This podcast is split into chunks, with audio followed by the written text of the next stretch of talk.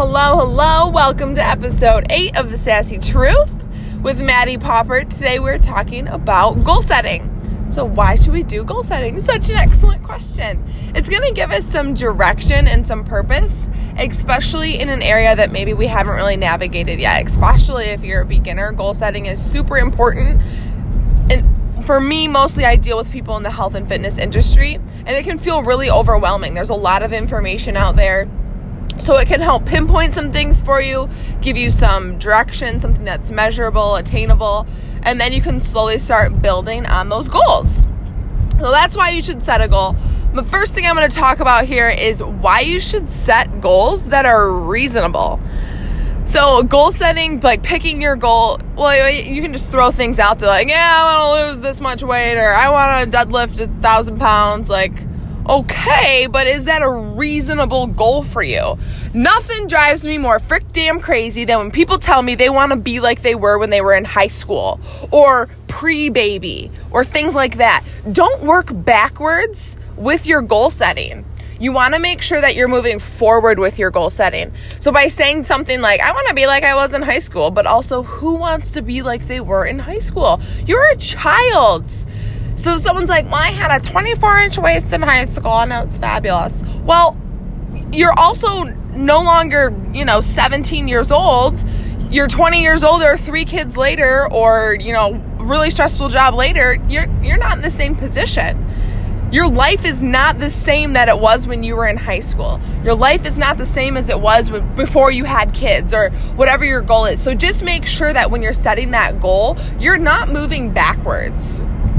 So if you think, well, I want to be like I was when my life was like this. Well, your life is not like that anymore. Wake up, Susie. Life's changed. So let's pick goals that are reasonable, because nothing drives me more crazy than that. So now that we've picked a goal that's reasonable, we're going to pick something that's pretty specific. So like having the goal like, hey, I want to get jacked as fuck. And don't get me wrong, that's pretty much the best goal there is.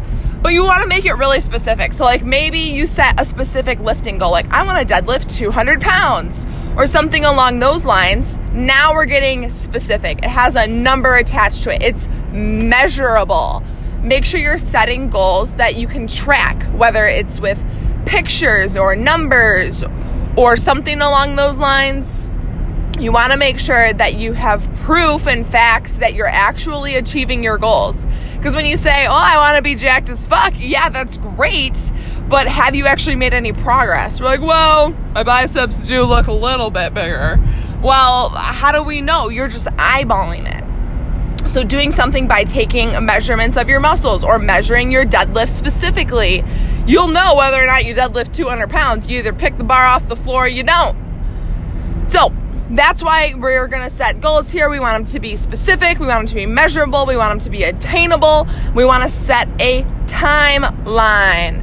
So making sure that when you pick your goal, you're not just leaving that time up in limbo. Like, hey, it could be a year. It could be six months. I don't know. Actually be like, no, I set this goal of deadlifting two hundred pounds and I'm going to do it in three months or whatever the case may be. Try and set a reasonable timeline, but make sure that you're being very specific about when you want that goal accomplished, because it's actually going to push you to do it. If you're like, yeah, I'll like get it done in like a year. Like, no, three months. Get it together. Come on. Get a program. Get moving. So after you do set that goal and it's specific and measurable and attainable and timely and all of these things, you want to make sure that you set some little goals beneath it to help you out. So the end goal, the example that I used today, is being able to deadlift two hundred pounds, right?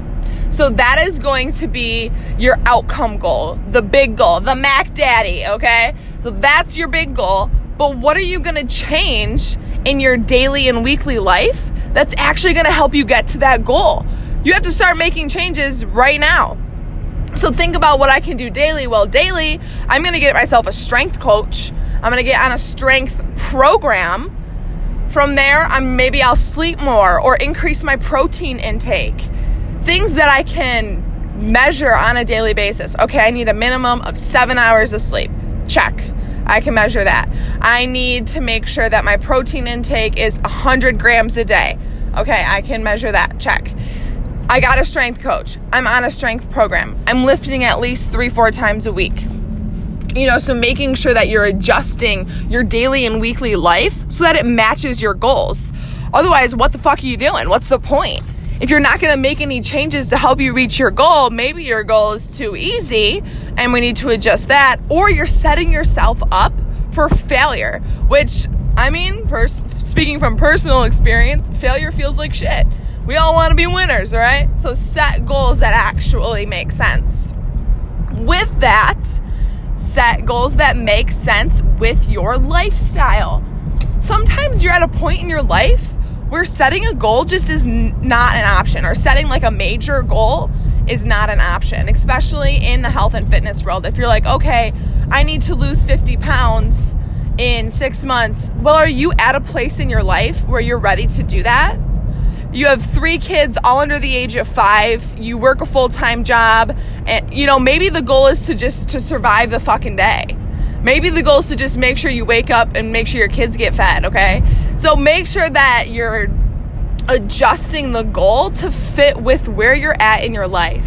Because if your life is super stressful and you've got a lot going on, which, okay, everyone's life is super stressful and we all have a lot going on, but there are certain points in your life that are more stressful than others, I'm sure. I mean, granted, I'm only twenty-five years old, so I can't speak for everybody. But think about time in your life where you're like, whoa, I could have never ran that marathon, or I could have never deadlifted two hundred pounds when I was at that point in my life because I didn't have the time or the energy to dedicate to that goal. So you want to make sure that you're at a point where you have the resources and the time to accomplish your goals, so that you're not setting goals and then not achieving them, and then that's just bringing you down. That's a whole lot of negative up in here. We don't want that. So just look at your life and then choosing your goal from there. So what have we learned today? We're setting goals that are specific, measurable, and attainable, and timely, and reasonable, and all that. And then once you set your goal, making sure that you're setting those little baby goals in your weekly and daily life that are going to help you achieve that outcome goal. So we've got this, folks. Let's do some motherfucking goal setting. I hope that you have a wonderful day and that you make good life choices, and I'll talk to you soon. Adios.